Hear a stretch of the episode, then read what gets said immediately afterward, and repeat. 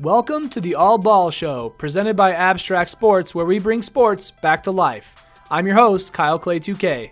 In the All Ball Show, we focus on basketball only content. And to tip things off, I'm covering every single team in the NBA from worst to best in each conference. I'm going to look at their rosters and discuss how I think they're going to perform this upcoming season. And now for the number two seed in the Eastern Conference last year, the Boston Celtics.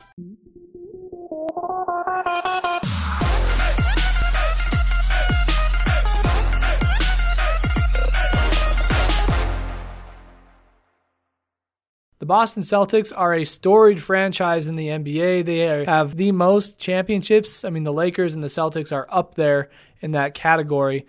The Celtics are out of Boston, Massachusetts. Uh, they are a member of the Eastern Conference Atlantic Division.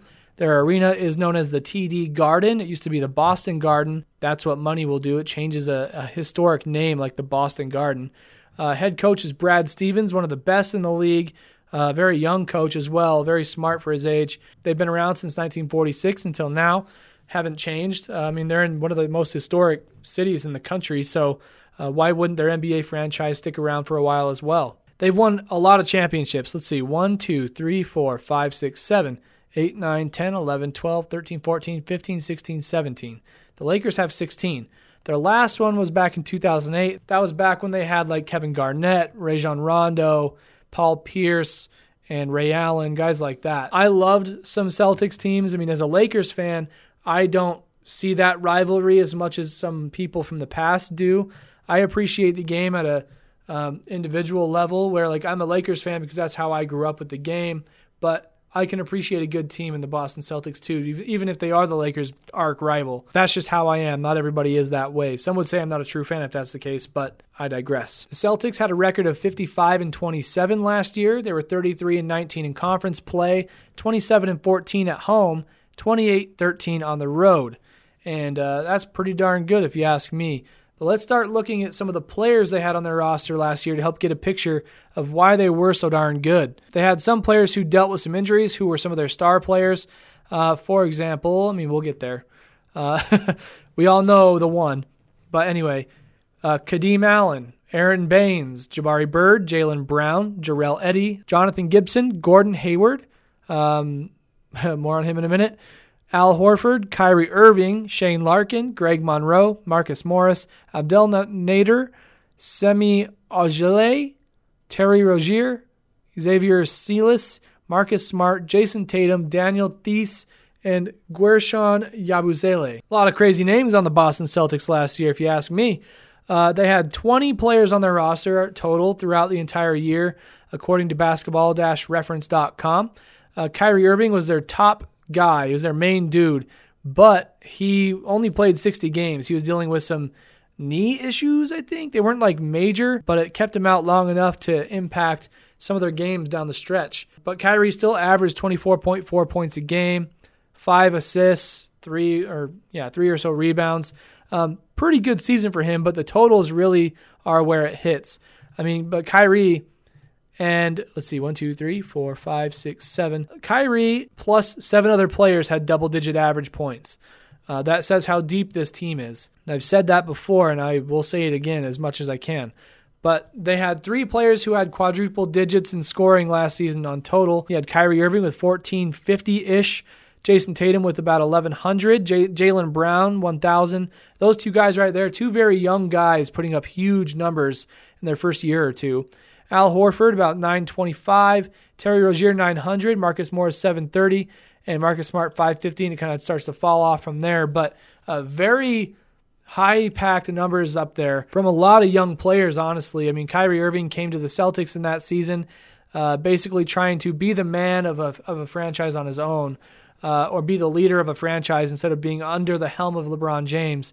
I think that he saw that as kind of stressful and he wanted to go about it in his own way. And so I think that's kind of why he did that, why he requested a trade and ended up with the Celtics. The interesting thing is that a lot of Celtics fans were heartbroken on the game one of the season last year. I was sitting there watching the game. It was one of the opening night games, Celtics and the Cavaliers. Really cool matchup you wanted to see because they had matched up in the playoffs previously in the previous year. And in the first few minutes of the game, Gordon Hayward goes up for an alley oop pass from somebody and he gets bumped in midair, and it obviously wasn't on purpose, but he gets hip checked and he falls down really hard and awkwardly, and he like fractured his ankle in the most gruesome way possible on national television. His foot was sideways, it was laying there, it was bad. So if you're queasy and you haven't seen that yet, maybe don't go look for it. But if you haven't seen it and you like gross things, uh, there you go. I mean, I was in I was in shock when that happened, along with the entire NBA world, because when something like that happens, this guy is an all star. He affects a team in such a huge way. I can see how his injury affected the entire picture of the season. Like, you know, that's a season ending injury, and you know that he was one of their best players. So you can't help but think that they're going to struggle throughout the year, and they did. I don't see how they made it back up to the number two spot. If you're if you're if I'm being honest, uh, without him. So with him coming back this year, that's going to be interesting to watch. Him and Kyrie Irving both healthy, uh, with everybody else coming back too for the most part. Uh, should be a lot of fun. Without Gordon Hayward, they did go on to the playoffs. They defeated the Milwaukee Bucks in Game Seven of the first round.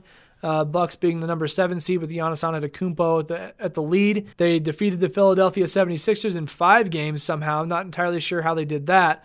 Uh, just clicking on all cylinders, like I mentioned in there in the Sixers episode. They went on to play the Cavaliers in the Eastern Conference Finals, and they took it to a game seven, or they the Cavs forced a game seven, I should say, and the Cavs won game seven in Boston as a number four seed to go on and take the Golden State Warriors in the finals or to take them on. They got beat for zip in that series.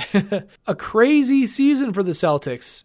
At the very beginning, they lost one of their star players. You think that they're going to have a hard time. They make it to the number two seed and all the way to the Eastern Conference Finals, game seven, one win away from going to the finals.